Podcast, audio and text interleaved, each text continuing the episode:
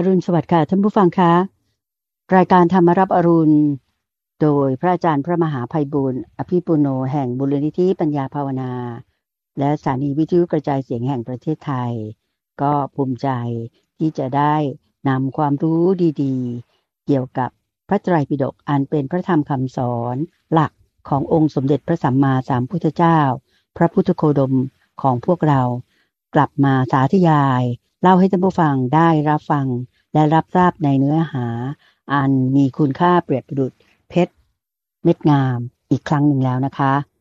ก็ขอนำท่านผู้ฟังทางบ้านไปกราบนมัสการพระอาจารย์พระมหาภัยบูร์อภิปุโน แห่งบุรณิธิปัญญาภาวนากันเลยนะคะกราบนมัสการเจ้าค่ะพระอาจารย์เจ้าค่ะเจริญพรเจริญพรสาธุเจ้าค่ะ ทุกวันเสาร์เราก็มีนัดกันเจ้าค่ะในการที่จะมาศึกษาข้อมูลในพระไตรปิฎก ที่เป็นการบังคับตัวเราเอง ให้ได้มาอ่านมาศึกษาทำความเข้าใจ จากที่เราทำกันสัปดาห์ละครั้ง ครั้งหนึ่งก็ไปทีละข้อทีละหน้า จากสัปดาห์ก็เป็นวัน หลายๆวัน เป็นหลายๆเดือน เป็นหลายๆปีมาแล้วเจ้าค่ะเออไอ้การศึกษาของเราเนี่ยมันมีความก้าวหน้าไปเรื่อยๆนะ เนื้อหาเราไปแต่ละครั้งแต่ละวัน ความรู้เราก็เพิ่มไปทีละเล็กละน้อย สะสมขึ้นมันก็มีมากขึ้น เหมือนต้นไม้โตทีละเล็กละน้อย สุดท้ายมันก็เป็นต้นใหญ่ เกิดร่มเงาขึ้นมาได้ ที่แน่นอนคือถ้าท่านผู้ฟังได้ฟังรายการธรรมรับรุณอยู่เป็นประจำ ได้ฟังได้ยินพระสูตรใหม่ ๆ อยู่ทุกครั้งทุกครั้ง ส่วนที่จำได้ก็มี ส่วนที่ลืมไปก็บ้าง แต่ที่แน่ ๆ คือปัญญาเราเพิ่มแน่นอนเจ้าค่ะ เพราะว่าสิ่งเหล่านี้มันจะสะสมไว้อยู่ในจิตใจของเรา สะสมสะสมก็คือจิตนั่นเอง สะสมแล้วจิตเรามีปัญญาเพิ่มขึ้น ความก้าวหน้าก็มียิ่งขึ้นไปอีก การพัฒนาตัวเราเองก็จะเกิดขึ้นได้เจ้าค่ะ ซึ่งแน่นอนว่าเวลาท่านผู้ฟังฟังทำเราเรียนรู้สิ่งใหม่เนี่ยมันจะมีความแบบ คือจะมันจะไม่ราบรื่นร้อยเปอร์เซ็นต์เพราะมันเป็นสิ่งใหม่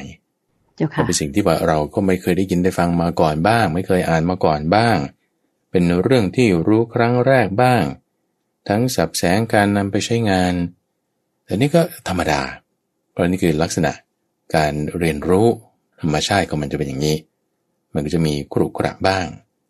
แต่พอเราใช้ไปใช้ไปทำไปศึกษาไป มันก็จะค่อยราบรื่นขึ้น เหมือนมีดเนี่ยนะ ถ้าไม่ใช้มันก็ทื่อไม่คมสนิมขึ้น ถ้าใช้เหล็กมันก็ได้รับการขัดการสีอยู่ตลอดเวลา มันก็คมได้ เจ้าค่ะ สิ่งของบ้านเรือนนี่ก็เหมือนกัน ความรู้ปัญญาเรานี่ก็เหมือนกัน ยิ่งได้ใช้ยิ่งได้อ่านยิ่งได้ทำปัญญาเรามีการพัฒนาแน่ เพราะฉะนั้นก็เป็นการ ตอกย้ำแล้วก็ยืนยันกับท่านผู้ฟังว่า เรามาถูกทางแล้ว ในทางที่เราศึกษาในทางคำสอนนี้ และท่านผู้ฟังทำไปศึกษาไป จากสัปดาห์เป็นเดือนจากเดือนเป็นปีจากปีเป็นหลาย ๆ ปีอ่าเราทำไปเนี่ยเล่มสามเล่มสี่มันก็จะค่อยจบไปต่อไป ไปเรื่อย ๆ อย่างนี้เจ้าค่ะความก้าวหน้าเรามีแน่นอนใช่ไหมสาธุเจ้าค่ะสำหรับเอ่อ คราวที่แล้วเราได้เริ่มอ่าขึ้นมาในบทที่ว่าเป็นบทใหม่เลยถูกไหมเจ้าค่ะพระอาจารย์เจ้าค่ะใช่แล้วท่านผู้ฟังลองคิดดูถ้า เราทำไปอย่างเงี้ยอย่างพระอาจารย์จัดรายการมาก็สิบกว่าปีเจ้าแล้วค่ะในช่วงคลังพระสูตรเนี่ยเอาพระสูตรมาอ่านอยู่เรื่อยอ่านอยู่เรื่อยจนกระทั่งว่าอ่านของมัชฌิมนิกายจบสองรอบแล้วเจ้าค่ะอ่านของทีฆนิกายจบสองรอบแล้วเหมือนกัน อ่านออกเสียงในรายการวิทยุเนี่ยนะเอ่อเพราะฉะนั้นคือพระบางรูปบวชมา 20-30 ปีเนี่ยยังอ่านพระไตรปิฎกไม่จบเลยแล้วคือคือหมายว่าไม่ใช่ว่าท่านไม่ดีนะเจ้าค่ะแต่แต่หมายถึงว่าการที่เราอ่านได้จบหมดเนี่ยโอ้โหมันดีมากแน่ละมันเป็นสิ่งที่อืมเจ้าค่ะที่ทำได้ยาก เพราะฉะนั้นท่านผู้ฟังที่ฟังรายการไม่ว่าจะช่วงไหนตอนไหนได้ความรู้ได้ประโยชน์แน่นอน สะสมไปสะสมไป นี่เราอังคุตรนิกายเล่มสามนี่ใกล้จะจบแล้ว คิดว่าอีกสักประมาณสี่ห้า episode ก็คงจะจบได้เจ้าค่ะเราก็จะค่อยขึ้นเล่มสี่ต่อไป อืมเจ้าค่ะ แล้วคราวนี้จะต่อด้วยอะไรเอ่ย นี่หมดเลยเจ้าค่ะ วันนี้เราก็มาลุยกันต่อคุณใจในข้อที่ยี่สิบห้าว่าด้วย อนุสติฏฐาน หมายถึง ฐานที่ตั้งให้เกิดสติ อนุสติอนุปปตามเนาะสติก็คือสติความระลึกได้ ฐานก็คือที่ตั้งเราให้เกิดสิ่งที่จะเป็นที่ตั้งของจิตของเราได้ ก็พูดถึงเรื่องอนุสติหกประการไล่มาตั้งแต่พุทธานุสติธรรมานุสติ สังขานุสติ ศีลานุสติ จาคานุสติ แล้วก็เทวตานุสติเจ้าค่ะหกประการนี้เราจะเห็นได้อยู่บ่อยๆ ว่าเขาจะมาด้วยกันอืมเจ้าอันค่ะนี้ไม่ใช่ว่าครั้งแรกที่เราเห็นหมวดธรรมหกประการนี้นะเจ้าค่ะเราเห็นมาตั้งแต่ในหมวดหนึ่งในหมวดสี่สี่เนี่ยคือบางทีหมวดสามนั่นแหละพุทโธธรรมโมสังโฆแล้วก็นี่คือในหมวดสามก็มีละครั้งหนึ่ง หมวดสี่นี่ก็ยังเพิ่มเรื่องศีลเข้ามาเป็นโสตาประเดียงก็สี่ แล้วก็มีห้อยท้ายไว้อีกสอง หมวดหกนี่เห็นมาแล้วอีกสามครั้งแต่ว่าธรรมะหกประการเนี่ยมักจะมาด้วยกันเสมอเสมอเจ้าค่ะแต่สิ่งที่แปลกไปในข้อที่ 25 นี้ จะมีบทพยัญชนะตอนท้ายที่แตกต่างกันไปจากในข้ออื่นๆ คือท่านใช้คำนี้บอกว่า เวลาที่เราระลึกถึง 6 ประการนี้แล้ว คือพุทโธธรรมโมสังโฆศีล จาคะและเทวดาแล้ว จะทำให้จิตดำเนินไปตรง จิตออกไปพ้น หลุดจากความกำหนัด นี่จะใช้คำนี้ ซึ่งอืมเจ้าค่ะข้อความตรงเนี้ยผลที่เกิดขึ้นจากการเจริญสติ ในทั้งหกประการนี้ มีในพระสูตรนี้ที่นี่ที่เดียวเจ้าบค่ะทที่อื่นๆเนี่ยก็จะพูดถึงว่าทำให้จิตดำเนินไปตรง แล้วก็ให้ระลึกถึงพระพุทธเจ้าพระธรรมพระสงฆ์ก็จะเป็นแค่นี้ แต่อันนี้จะมีคำว่าหลุดไปจากความกำหนัด แล้วก็บอกว่าความกำหนัดเป็นชื่อของการมคุณห้าแล้วการเจริญพุทธานุสตินี้ จึงจะทำให้จิตเนี่ยบริสุทธิ์ขึ้นได้เจ้าค่ะทั้งพุทธานุสติธรรมานุสติ สังขานุสติ ศีลานุสติ จาคานุสติ และเทวตานุสติ ทั้งหกประการนี้ ทีนี้เรามาทำความเข้าใจในแต่ละข้อนั่นคือพุทธานุสติคือการตามระลึกถึงพระพุทธเจ้าก็คือบทอิติปิโส อันนี้พระอาจารย์ก็ได้อธิบายไปหลายครั้งแล้วเจ้าค่ะว่าการตามระลึกถึงพระพุทธเจ้าไม่ใช่เป็นรูปเคารพรูปปั้น หรือว่าเหรียญห้อยคอ แล้วก็ไม่ใช่ตัวพระพุทธเจ้าเป็นๆเลย ที่เราไปจับเนื้อหนังของท่านได้ หรือแม้แต่พระธาตุที่เป็นเศษส่วนของร่างกายของพระพุทธเจ้าหลังจากชาปนกิจแล้ว นั่นก็ยังไม่ใช่เจ้าค่ะแต่จะหมายถึงการตรัสรู้นั่นเอง การตรัสรู้ของพระองค์ท่านนะเจ้าค่ะถูกต้องจะเจ้าค่ะช่วยให้กำจัดเรื่องกามที่อยู่ในจิตใจทำให้จิตบริสุทธิ์ได้ เดี๋ยวเราจะมาค่อยทำความเข้าใจนะว่าเอ๊ะทำไมคุณตั้งสติแล้วถึงทำจิตให้บริสุทธิ์ได้ ขอพูดถึงเหตุก่อนแล้วเหตุในที่นี้คือพุทธานุสติธรรมานุสติก็ไม่ใช่ว่าตัวหนังสือ เราบอกว่าเออฉันไปแจกซีดีแจกหนังสือแล้วเออเนี่ยคือถือว่าฉันให้ธรรมะนั่นก็ยังไม่ใช่นั่นอยู่นอกๆหรือว่าที่เราคิดค้นได้ใคร่ครวญอยู่ในศีรษะ จดจำได้ นั่นก็ยังไม่ใช่มันก็แค่ความจำแต่ต้องเป็นธรรมะที่ลึกอยู่ข้างในจิตใจของเราเป็นการปฏิบัติ ทางกายทางวาจาและทางใจ การเอาธรรมะมาทำการนำเอาธรรมะมาปฏิบัติ ทางกายวาจาใจนั่นแหละ ถึงจะเรียกว่าเป็นธรรมานุสติ เป็นการให้ธรรมะได้ นี่ข้อที่สองเจ้าค่ะต้องมีการปฏิบัติจริงถูกไหมเจ้าค่ะไม่ใช่ว่าจะเหมือนกับรับฟังเฉยๆหรือท่องจำบทธรรมาได้ แต่ต้องเข้ามาสู่สมองเข้ามาสู่ใจ แล้วก็นำไปปฏิบัติจริง ๆ ถูกไหมเจ้าค่ะเจริญบานถูกต้อง สาธุเจ้าค่ะถัดมาก็จะเป็นสงฆ์ สงฆ์นี่หมายถึงหมู่แต่หมู่แห่งผู้ฟังคำสอนก็คือเอาการปฏิบัติ ไม่ใช่เอาคนโกนผมห่มเหลืองเท่านั้นเจ้าค่ะหรือไม่ใช่เอาพระสงฆ์ที่เป็นอริยสงฆ์เท่านั้น เราก็ไม่ใช่ว่าจะเอาพระอย่างเดียวก็ยังอุบาสกอุบาสิกา ภิกษุภิกษุณีได้หมด เน้นที่การปฏิบัติดีปฏิบัติชอบที่ไม่ใช่ของคนอื่นเลยนะต้องของเราเองของเราเอง เพราะฉะนั้นถ้าเรานึกถึงการปฏิบัติของเราเนี่ยถึงจะเป็นสงฆ์ที่ถูกต้อง นี่คือประการที่สามประการที่สี่คือเรื่องของศีล ก็ศีลห้าเรานี่แหละ ศีลชนิดที่เป็นอิสระจากตัณหาและทิฏฐิ เป็นศีลที่เป็นไปเพื่อสมาธิ ส่วนข้อที่ห้าคือการตามระลึกถึงการสละออกคือจากะ การสละออกจากคะคือให้ทานนั่นเอง ยินดีในการจำแนกแจกทาน ไม่ว่าทานนั้นจะเป็นการให้เพื่อสงเคราะห์ เช่นเราให้ญาติยืม ให้คนที่เขายากไร้ให้ในมูลนิธิสถานสงเคราะห์ต่างๆ หรือจาค้าสละออกในลักษณะที่หวังเอาบุญ คือให้กับผู้ทรงศีล ผู้ปฏิบัติดีปฏิบัติชอบ เหล่านี้เป็นจากการนุสติเราระลึกถึงทานก็ทำให้จิตสงบได้และประการสุดท้ายคือ เทวตานุสติ อันนี้ต้องย้ำเลยว่าการระลึกถึงเทวดาไม่ใช่แบบเราไปบูชาเง็กซินฮ่องเต้บูชาท้าเวสสุวรรณบูชาพญานาค บูชาราหูเนี่ยคือการบูชาเทวดาคือการบูชาเทวดาแบบงมงายก็มี การบูชาแบบถูกต้องก็มี การบูชาแบบงมงายไม่ถูกต้องคืออ้อนวอนขอร้อง เข้าใจถึงธรรมะไม่ได้ไม่เป็น อันนี้คือไม่ถูก แต่การบูชาอย่างถูกต้องคือระลึกถึง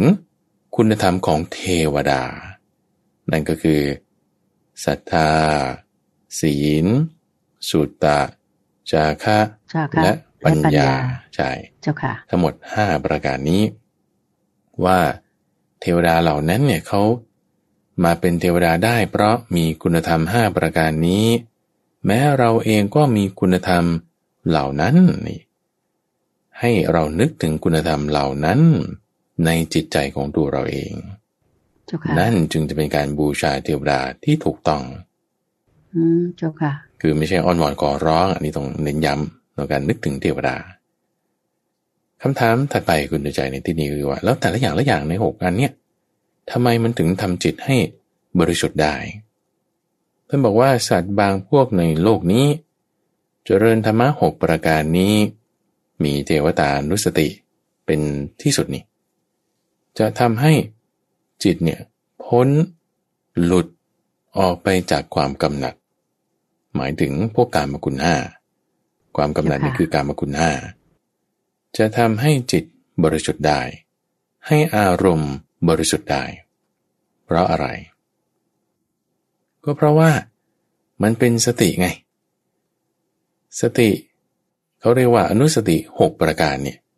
เป็นสติปัฏฐานสี่คือในหมวดธรรมะที่เราเรียกว่าอนุสติเนี่ยนะคุณใจ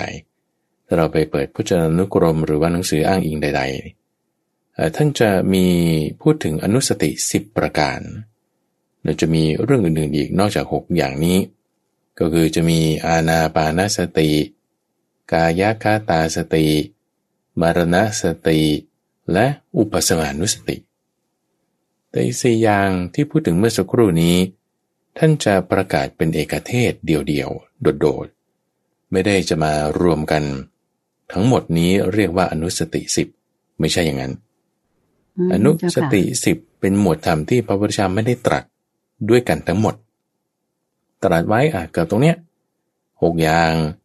ตรงนั้นอย่างหนึ่งตรงนั้นอย่างหนึ่งตรงนั้นอย่างหนึ่งตรงนั้นอย่างหนึ่งรวมกันได้ทั้งหมดสิบอย่างครูบาอาจารย์ในรุ่นหลังก็จึงเอามารวมเรียกว่าอนุสติสิบประการก็ใช่ไหมอนุสติสิบประการ ซึ่งถ้าเราดูนะว่าอย่างอนาปานสตินี่ท่านบอกว่า สามารถที่จะทำสติปัฏฐานสี่สามารถที่จะทำพ่อชงเจตให้เจริญขึ้นได้ นี่คือพูดเจาะจงไว้ ในเรื่องของอนาปานสติ ที่อธิบายข้อนี้เพราะก่อนหน้านี้ท่านอธิบายว่าเออเนี่ยให้เจริญมรณสติ ให้เจริญ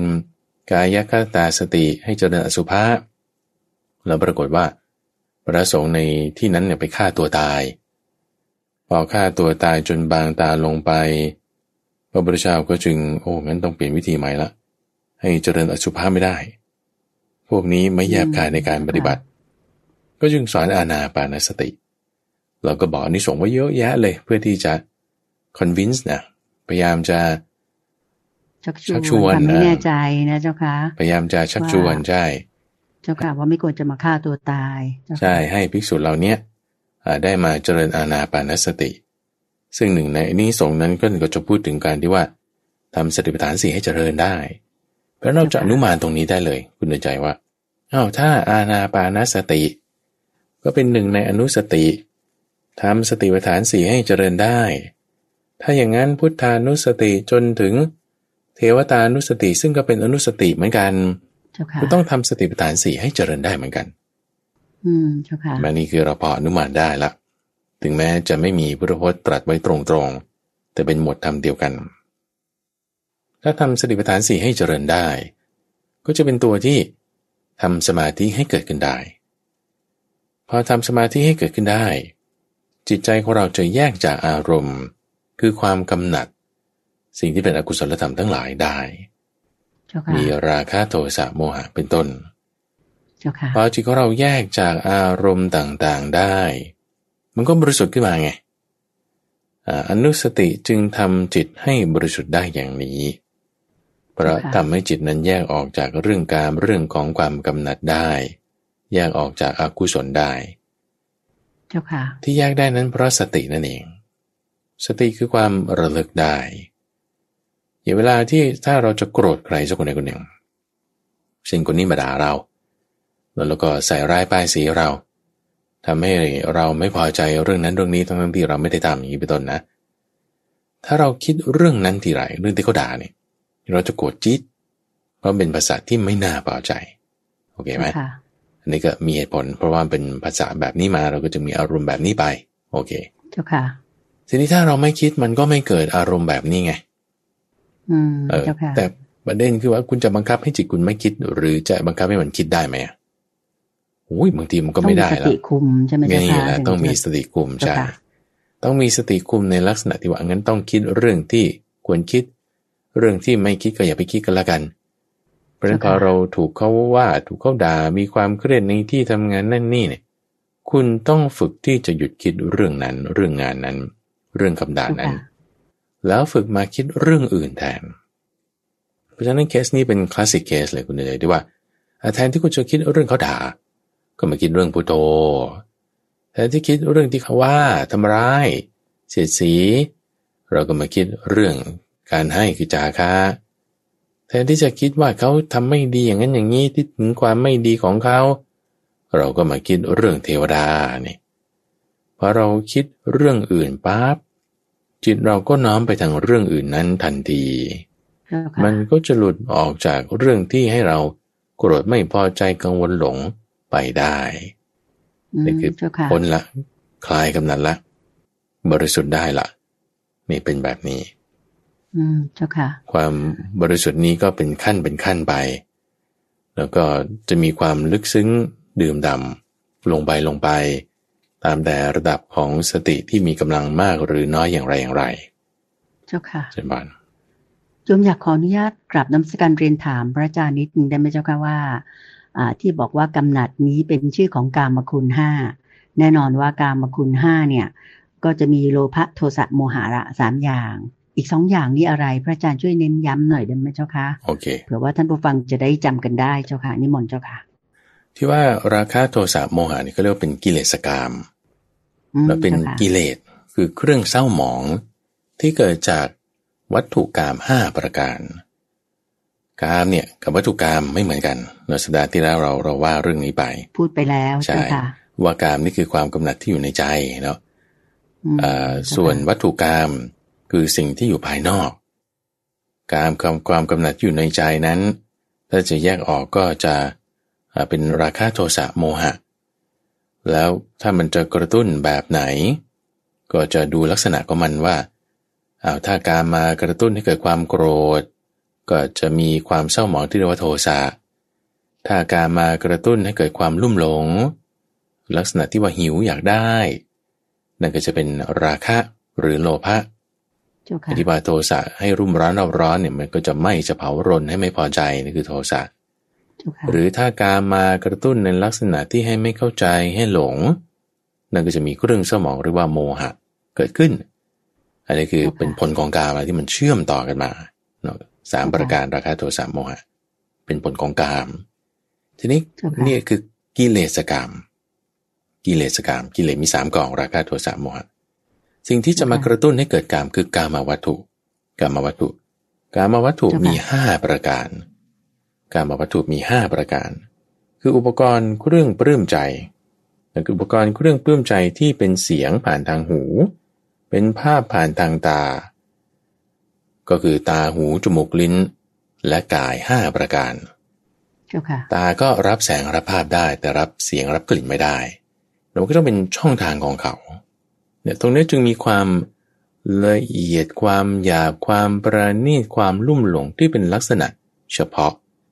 ท่านจึงบัญญัติว่ามีห้าประการ อย่างเช่นว่า ถ้าเราจะเสพกลิ่นหอมเนี่ยคุณเตือนใจเนี่ยว่าเราจะใช้หูไม่ได้นะ คุณจะฟังเสียงกลิ่นหอมมันไม่ไม่ใช่ไง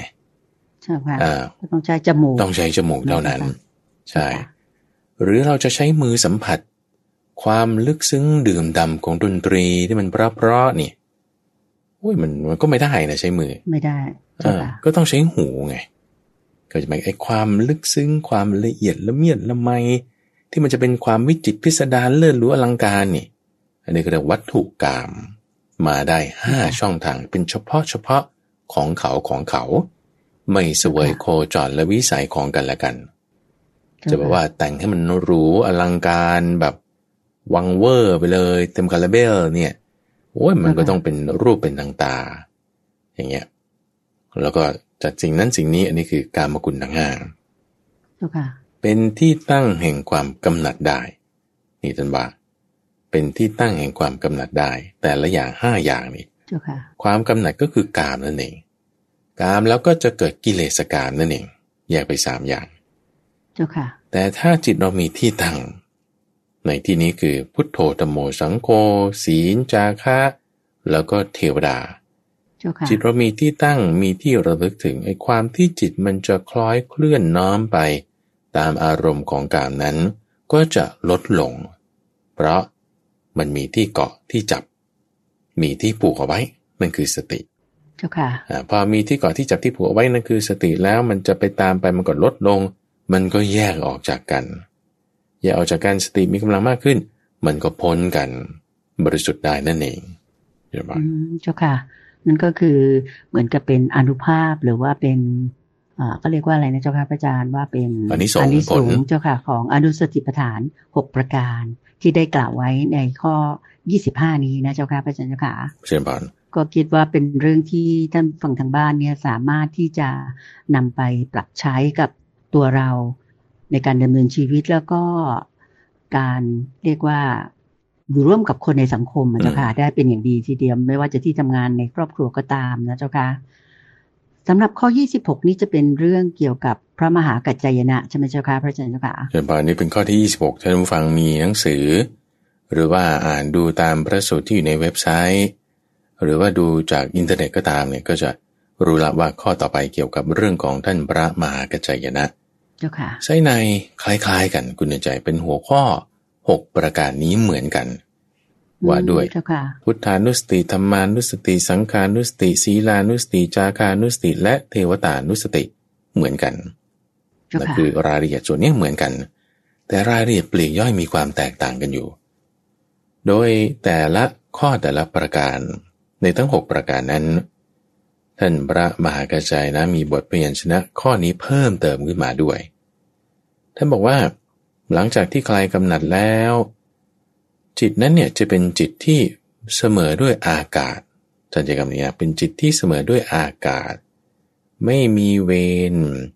ไม่มีความพยาบาท ไม่มีความเบียดเบียน เป็นจิตอันไพบูรณ์กว้างขวาง ไม่มีขอบเขต จิตแบบนี้คือบทพยัญชนะที่จะพูดแล้วก็จะเหมือนเรื่องของการผ่ายเมตตา ให้ตั้งจิตไว้ด้วยเมตตาไม่มีเวรไม่มีพยาบาท ชนิดที่แบบว่าให้ไม่มีหมดถ้านำบทเรียนชนะตรงเนี้ยมาประกอบกันกับเรื่องของอนุสติทั้ง 6 ประการนี้ ใส่เข้าไปเราใส่เข้าไป ใส่เข้าไปแล้วก็ขยายความออกมาจากส่วนของกามละ จากส่วนของความกำหนัดกรรมกุลทั้งห้า ที่น่าสนใจในพระสูตรข้อที่ 26 นี้ ก็คือว่าที่ท่านพระมหากัจจยนะ ท่านตอบขึ้นมานี้เนี่ยนะ ท่านตอบปรารภคำถามของพวกเหล่าภิกษุอีกกลุ่มหนึ่ง ที่เหล่าภิกษุอีกกลุ่มเนี้ยได้มาถามถึงวิธีการทำจิตให้บริสุทธิ์ของหมู่สัตว์ทั้งหลาย เพื่อให้รู้ถึงการบรรลุช่องว่างในที่แคบ ในคำนี้เป็น keyword ที่สำคัญของพระสูตรนี้เลย ข้อที่ 26 แล้วถ้าเราเอาคำนี้ไป search นะคุณจะเจอกันว่า ช่องว่างในที่แคบนี่ จริงๆแล้วจะไม่ได้มีพุทธพจน์ที่พูดเรื่องนี้เลยคือว่าถ้าท่านผู้ฟังเสิร์ชหาเจอก็ช่วยบอกด้วยแล้วกันนะ แต่ที่พระอาจารย์ลองค้นค้นมาเนี่ยไม่มีพุทธพจน์เรื่องนี้นะจะมีแต่ว่าที่เหล่าภิกษุเขาพูดกัน เดี๋ยวถามท่านพระมหากัจจายนะบ้างเดี๋ยวถามท่านพระอนนท์บ้าง แต่ว่าที่เป็นพุทธพจน์นี่ยังไม่เจอ อย่างไรก็ตามคำเนี้ยมาจากภาษาบาลีที่เรียกว่า โอกาสาทิคะโม คือช่องว่างในที่แคบ ช่องว่างในที่แคบเนี่ยมันคืออะไร นี่เป็นพุทธพจน์นะหมายความว่า เวลาที่เราจะบรรลุธรรมบรรลุนิพพานเนี่ยคือพระพุทธเจ้าบอกว่านิพพานเนี่ยมีอยู่ สามารถบรรลุได้ทุกที่ทุกเวลาถ้าเหตุปัจจัยคนถูกต้อง แล้วจุดที่จะเข้าสู่นิพพาน ก็คือดับเย็นนั่นเอง จะดับเย็นได้มันก็ดับที่ตาหูจมูกลิ้นกายเพราะให้จุดระหว่างตรงนี้แหละที่ว่า ถ้าเราดับ หมายถึงดับเหตุของมันต่างๆได้ ตรงไหนมันก็คือการบรรลุนิพพานได้นั่นเองอืมเจ้าค่ะทุกที่ที่ตาที่หู ที่กายที่ใจ ที่ของที่อาหาร เป็นจุดที่ว่าถ้าเราดับได้ นั่นก็จะเป็นการบรรลุนิพพานได้เป็นจึงใจคำว่าช่องว่างในที่คับแคบ โอกาสาธิคะโม นี่นะ นี่เป็นคำที่พระมหากัจจยนะ ท่านได้บอกไว้ว่าจะบรรลุถึงตรงนี้ได้ ก็ต้องเจริญอนุสติฐานหกประการ แล้วถ้าเราไปดูพระสูตรที่อื่นนะท่านบางทีก็จะพูดถึงสมาธิสี่ขั้น คือฌานสี่สมาธิแปดขั้น คือเอารูปฌานใส่เข้ามาอีก หรือว่าเอาขั้นที่เก้าใส่เข้ามาด้วย คือ สัญญาเบทายิตะยุโรธเหล่านั้นก็จะเป็นวิธีการที่จะบรรลุช่องว่างในที่คับแคบได้เจ้าค่ะ พระอาจารย์เจ้าค่ะสำหรับ คำว่าช่องว่างในที่แคบหรือโอกาสาที่ขโม ที่พระอาจารย์เมตตาชี้แจงมานี้เนี่ย ถ้าโยมจะแปลให้เป็นภาษาที่ชาวบ้านเข้าใจกันง่ายนะเจ้าคะก็คือว่าเหมือนกับเวลาที่เราจะพอปฏิบัติมาได้ดีถึงจุดจุดหนึ่งที่เราจะบรรลุ เรียกว่าสู่พระนิพพานจริง ๆ หรือดับเย็นจริง ๆ เนี่ย เราสามารถที่ว่าจะทำได้ไม่ว่าจะทาง ตาหูจมูกลิ้นกายใจ ตรงไหนก็ได้ที่เราใช้วิธีใดก็ตาม แล้วเราสามารถวางได้ก็คือดับได้ตรงนั้นเนี่ยมันก็ถือเป็นเรื่องของการเรียกว่าบรรลุพระนิพพานได้ทั้งนั้นไม่ว่าจะเป็นคับแคบแค่ไหน หรืออะไรอย่างเงี้ยเจ้าค่ะมันจะมีจุดจุดหนึ่งที่ว่าจะสามารถทำได้ใช่ไหมเจ้าค่ะถ้าแปลแบบนี้พอไหวไหมเจ้าค่ะพระอาจารย์ถูกต้องถูกต้องก็คือการบรรลุนั่นเองไม่ว่าจุดนั้นมันจะถูกบีบคั้นขนาดไหน คือตาหูจมูกลิ้นกายและใจ หรือว่าจะเป็นความโกรธความไม่พอใจ ถ้าเราจัดการจิตของเราได้ถูกต้องตามวิธีการ 6 ประการนี้คืออนุสติฐาน 6 ก็จะสามารถลอดช่องออกไปได้ คือไปตามช่องว่างในที่ที่ถูกบีบคั้น ให้เกิดความคับแคบนั้น ไปได้มีช่องทางต่อไปไม่ตันนั่นเองเชิญบานอ๋อเจ้าค่ะ สาธุเจ้าค่ะ ก็เป็นเรื่องที่น่าสนใจมากเลยนะเจ้าค่ะสำหรับมหากัจจานสุถูกไหมเจ้าค่ะพระอาจารย์เจ้าค่ะ มหากัจจานสูตร เจ้าค่ะ อันนี้ก็เป็นก้อนที่ยี่สิบห้าและยี่สิบหกถ้ามาอีกสองข้อต่อเนื่องกันมา คือข้อที่ยี่สิบเจ็ดและยี่สิบแปดว่าด้วยการที่ควรจะพบภิกษุผู้เจริญภาวนาสองประสูตรนี้จะเป็นซีรีส์เดียวกันเจ้าค่ะ โดยเอาข้อที่ยี่สิบเจ็ดก่อนเนาะมีภิกษุรูปหนึ่งไปถามพระพุทธเจ้าว่าเอ๊ะเวลาไหนนะที่จะ ควรเข้าไปพบภิกษุผู้มีการเจริญภาวนาทางใจ โอกาสไหน สมัยไหนถึงจะเหมาะสม เอาคำนี้ก่อนว่าภิกษุผู้เจริญภาวนาทางใจ คือใคร ก็คือภิกษุที่เขานั่งสมาธิเป็นประจำ มีการพัฒนาทางด้านจิตใจอยู่เป็นปกติ อย่างก็ถ้าดูโดยทั่วไปนะ โดยทั่วไปก็จะ พูดถึงพระที่หลีกเล่นอยู่ตามป่าตามเขาอยู่ตามวัดป่าอย่างนี้ก็ได้ มีข้อวัดปฏิบัติของสายครูบาอาจารย์ก็จะเน้นการนั่งสมาธิเดินจงกรม อันนี้เราเรียกว่าเป็นภิกษุผู้เจริญภาวนาทางใจทางนี้ทางนั้นก็ไม่ได้หมายความว่าพระภิกษุที่อยู่ตามวัดบ้าน หรือวัดในเมืองก็จะไม่ได้เจริญการภาวนาทางใจนะ อันนี้คือคือก็อาจจะทำก็ได้ อันนี้พื้นโดยทั่วๆไป หรือบางทีภิกษุอยู่วัดป่า ไม่ได้เจริญภาวนาก็มีอาจจะขี้เกียจก็มี อันนี้คือมันก็แล้วแต่รูปแต่คนแต่ละท่าน ประเด็นในที่นี้คือว่าใจอะมีการภาวนาคือการพัฒนาไหม ภาวนาไม่ใช่อ้อนวอนขอร้องนะคุณใจ แต่เป็นการพัฒนา จิตใจของตัวเองถูกไหมเจ้าค่ะใช่การภาวนานี่มาจากกรรมภาวิตา หมายถึงการพัฒนา การทำให้เจริญ การที่คอยสั่งสมประกบประงม ฟื้นฟูบ่มฟัก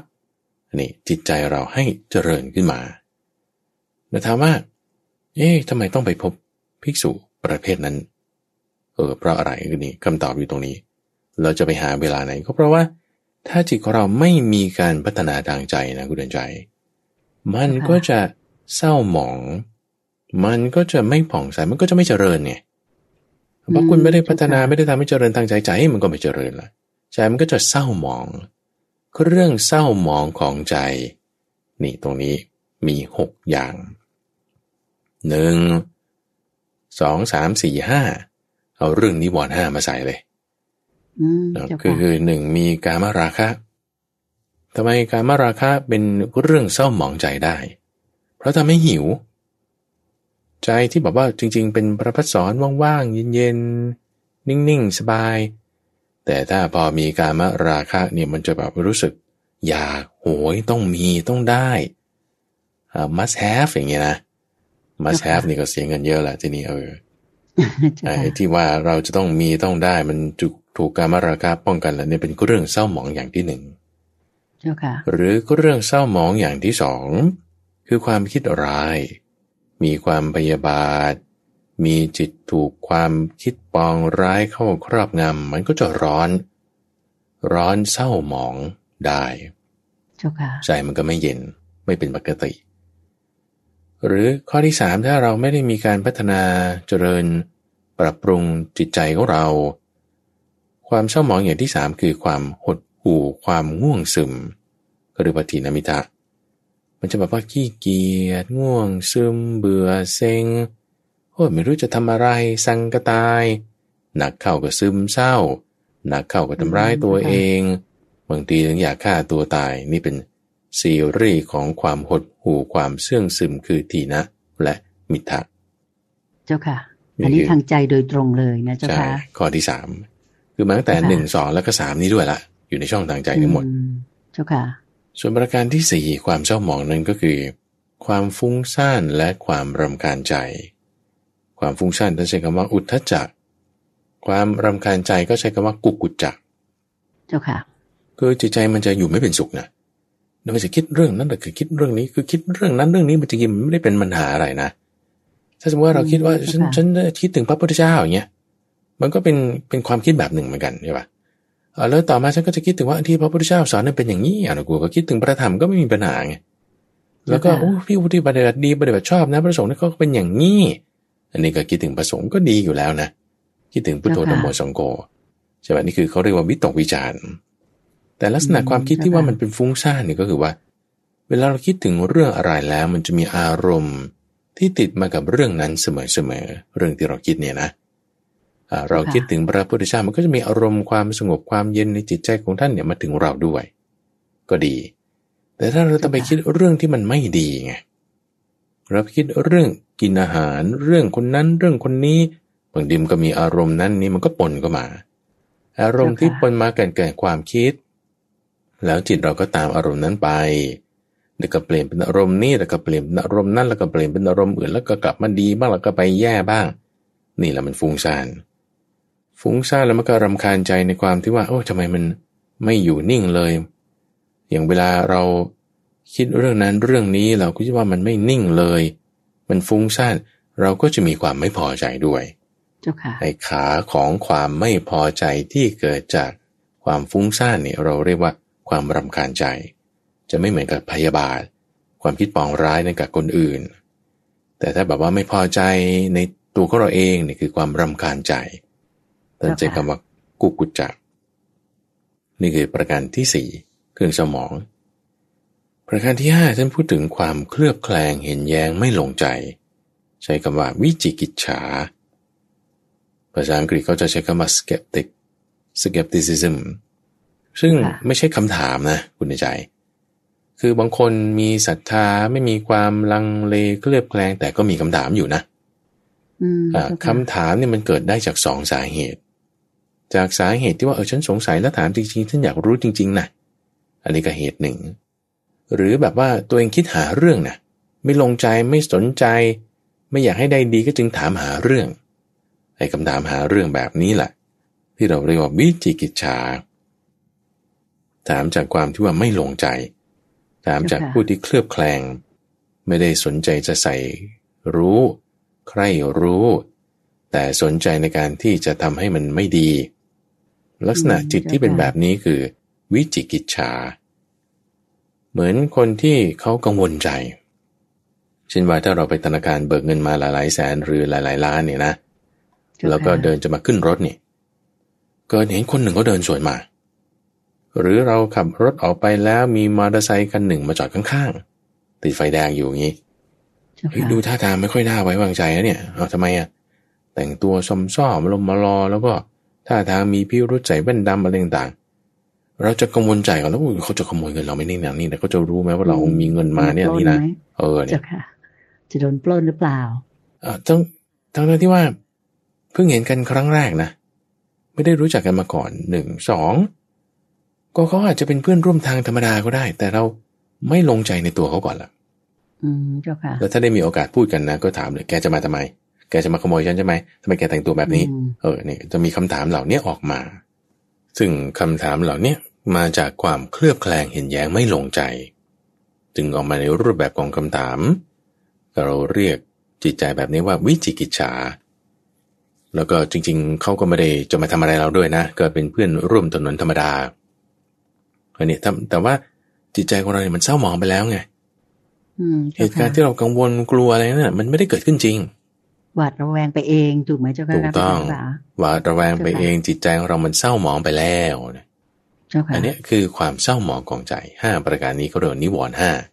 เจ้าค่ะแต่ว่าเอ๊ะในอันนี้เราอยู่ในหมวดหกใช่ไหมอีกข้อหนึ่งคืออะไรเราก็ถ้าท่านผู้ฟังไปอ่านดูเนี่ยนะ คือท่านจะพูดถึงความที่ไม่เห็นนิมิต ซึ่งเป็นที่สิ้นอาสวะโดยลำดับ สำหรับผู้อาศัยมนสิการอยู่คำนี้หมายความว่าไง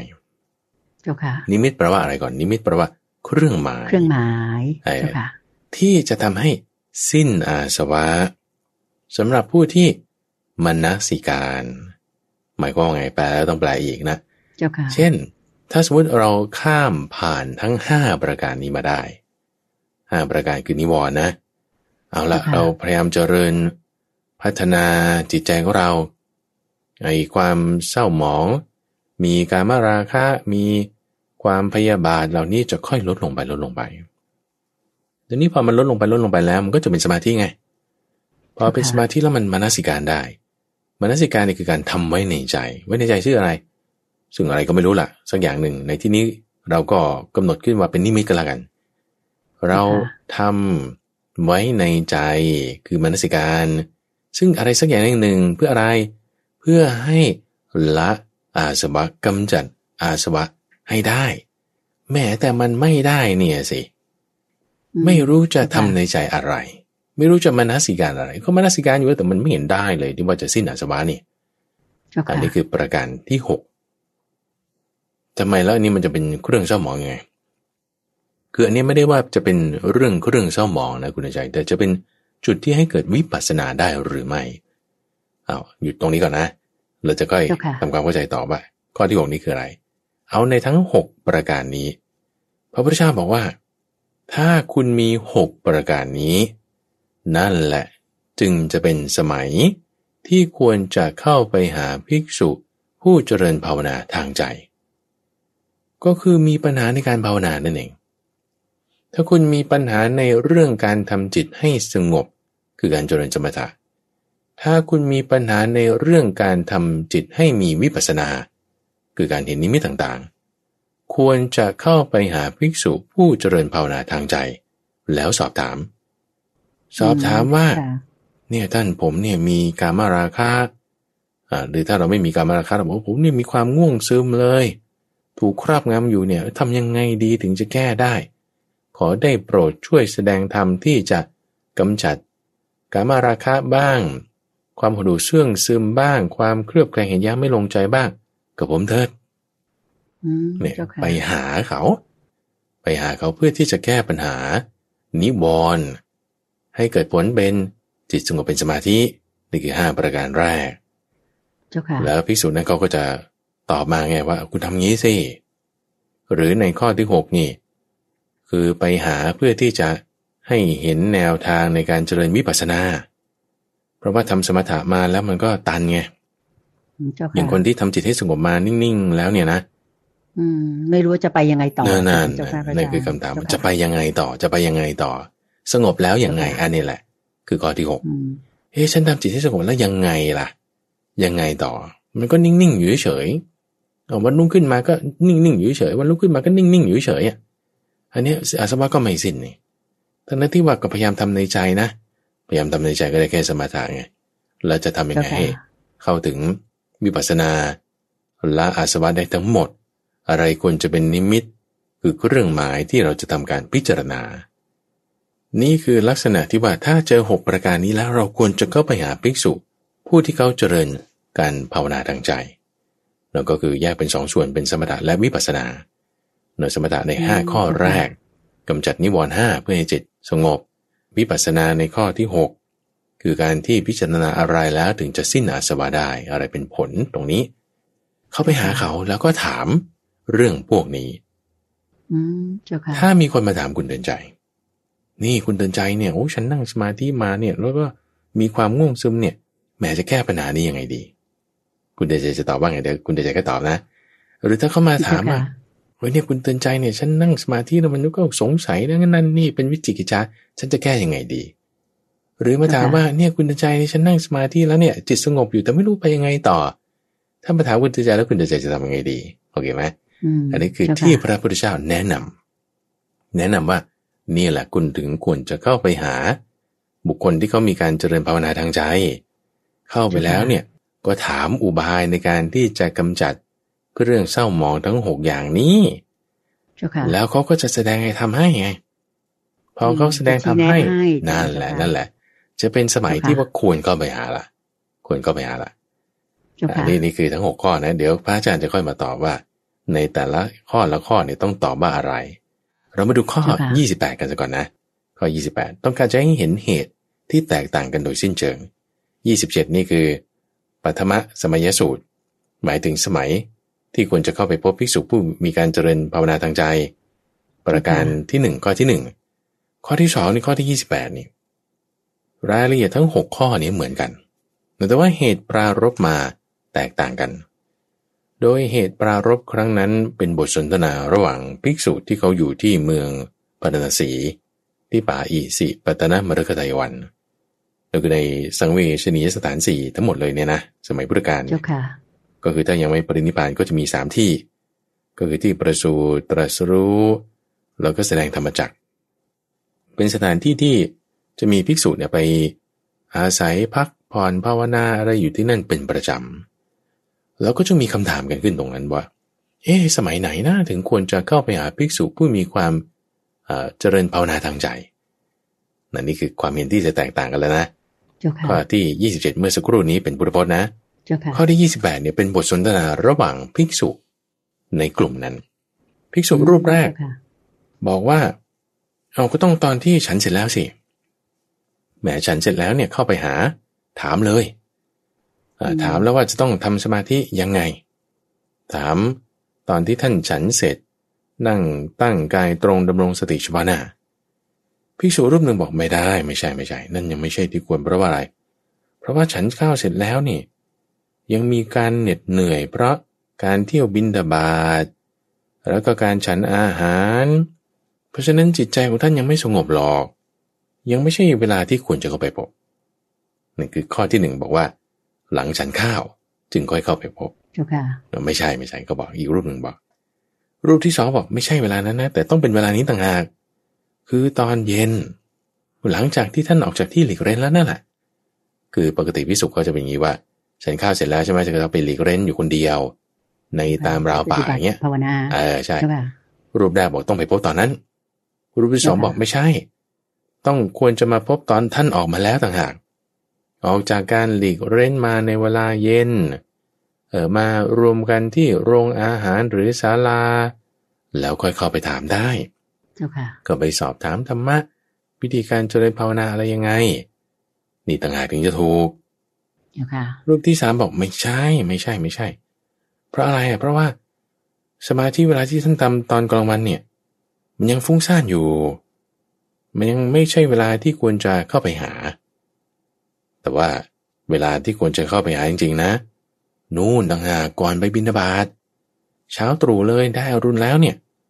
ท่านกำลังจะออกไปบินบาตเนี่ยก่อนหน้านั้นเนี่ยเราเข้าไปพบเลยเจ้าค่ะพบแล้วสอบถามปัญหานั่นถึงจะถูก รูปที่สามบอกอย่างนี้ อีกรูปหนึ่งก็บอกไม่น่าใช่นะ เพราะว่า ตอนนั้นเนี่ยร่างกายมันเพิ่งตื่นขึ้นมายังไม่ได้อาหารเลย ร่างกายมันก็จะกระสับกระส่ายไม่ไม่ ไม่ใช่เวลาที่เหมาะสมหรอกเจ้าค่ะ ไม่ใช่เวลาที่จะเหมาะสม ที่จะเข้าไปถ่ายถามอะไรอย่างนี้ใช่ใช่ไหมเจ้าค่ะเพราะว่าเวลานั้นค่ะเป็นเวลาที่ท่านยัง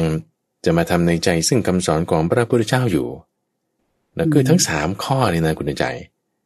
เราจะเห็นว่าเป็นเรื่องของเวลาในลักษณะที่เป็นเวลาจริงๆอะมคือเป็นจ้าค่ะเป็นสถานการณ์นะเป็นเวลาทางภายนอกนะคือเจ้าค่ะข้อแรก ฉันอาหารเสร็จ ข้อที่สองเอาตอนเย็น ข้อที่สามเอาตอนเช้าก่อนไปบินดาบาตแต่ว่าพอพูดกันไปอยู่อย่างนี้ ตอนนั้นพระมหากระจายนะ ก็อยู่ที่นั่นด้วย ท่านก็จึงกล่าวขึ้นบอกว่าเฮ้จริง ๆ แล้ว ที่พระพุทธเจ้าตรัสนี่มันไม่ใช่สามข้อนี้เลยนะ เออ แต่มีหกลักษณะต่างหาก ที่จะเป็นเวลาที่เหมาะสมในการที่จะเข้าไปหาอ้าวก็คือยกกระบี่เมื่อสักครู่นี้มาเลย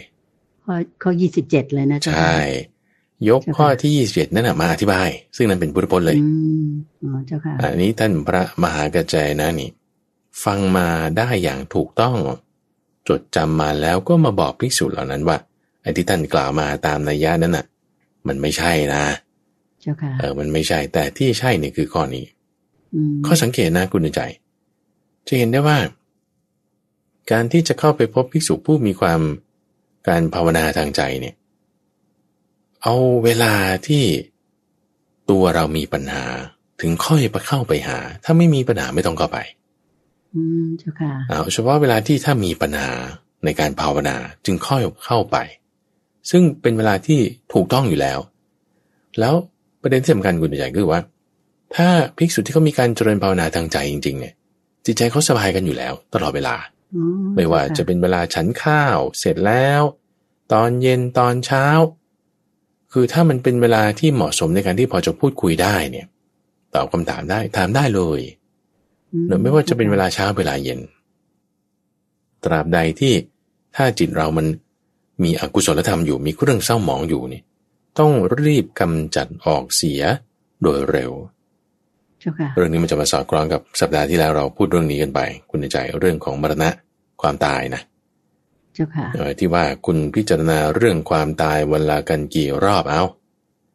สัปดาห์ก่อนๆเราพูดถึงเรื่องนี้กันเนอะรูปหนึ่งบอกว่าโอ้นี่เอ่อ วันพรุ่งนี้ก็ไม่รู้จะรอดหรือเปล่าอ่า วันหนึ่งคืนหนึ่งอย่างนี้เป็นต้นนะเจ้าค่ะอีกรูปหนึ่งบอกว่าไม่ได้งั้นไม่ถูกมันจะต้องมาพิจารณาว่า กินข้าวคำเนี่ยมันจะหมดไหมเออ มันเราอาจจะตายได้เจ้าค่ะแล้วถ้าเรามีอกุศลธรรมอยู่นี่ไม่ดีแน่นอนนี่คือลักษณะเดียวกันแล้วว่า เราไม่ได้จะเอากังวลเรื่องเวลา เช้ากลางวันหรือเย็น นั่นไม่ใช่สาระสำคัญ แต่สาระสำคัญคือว่าถ้ามีอกุศลธรรมอยู่ในจิตนะรีบเอาออกเสียโดยด่วน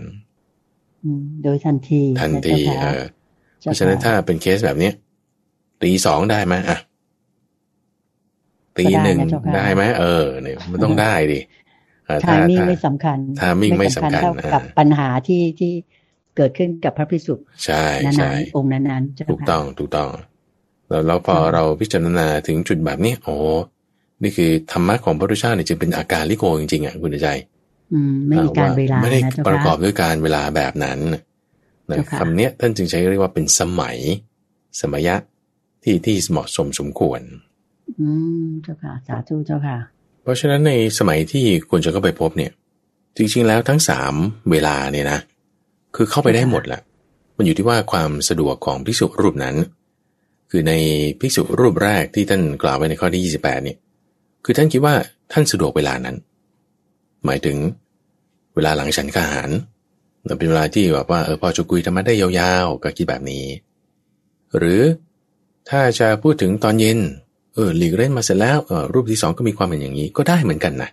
อืมเจ้หรือบางค่ะคนจะดูไปตอนก่อนออกบิณฑบาตตอนเช้าก็ได้เหมือนกันนะคือทั้งสามข้อเนี่ยจะบอกว่าผิดเนี่ยไม่ผิดนะคุณยายนะอืไม่ไม่ไม่เจ้าค่ะผิดได้หมด เราได้หมด ไม่ใช่ว่าอันนี้ถูกอันนั้นผิดไม่ใช่ แต่ประเด็นคือการพิจารณายังไงให้แยบคาย ถ้าคุณมีนิวรณ์ทั้งห้าคุณยังทำวิปัสสนาไม่ได้ในทั้งหกข้อ ถ้าเป็นเวลาหลังอาหารเป็นอย่างนี้ คุณเข้าไปหาเลยเวลาหลังอาหารเลย ถ้าเวลาตอนเย็นเป็นอย่างนี้คุณเข้าไปหาเลยตอนเย็นเลยถ้าเวลาก่อนบินบาตคุณมีหกประการนี้คุณเข้าไปหาเลยก่อนบินบาตเลย ได้หมดเจ้าไงค่ะได้หมดอืมเจ้าที่ค่ะว่าเป็นอาการลิโกนี่คือเป็นอย่างนี้ เราไม่จำกัดเจ้าค่ะด้วยการแบบนี้ได้ทุกเวลาอืมเนาะเจ้าค่ะ โอเค วันนี้เราก็พูดถึงสี่พระสูตรสี่พระสูตร ก็คือในข้อตั้งแต่ที่ยี่สิบห้ายี่สิบหกยี่สิบเจ็ดและยี่สิบแปดแล้วก็หวังว่าท่านผู้ฟัง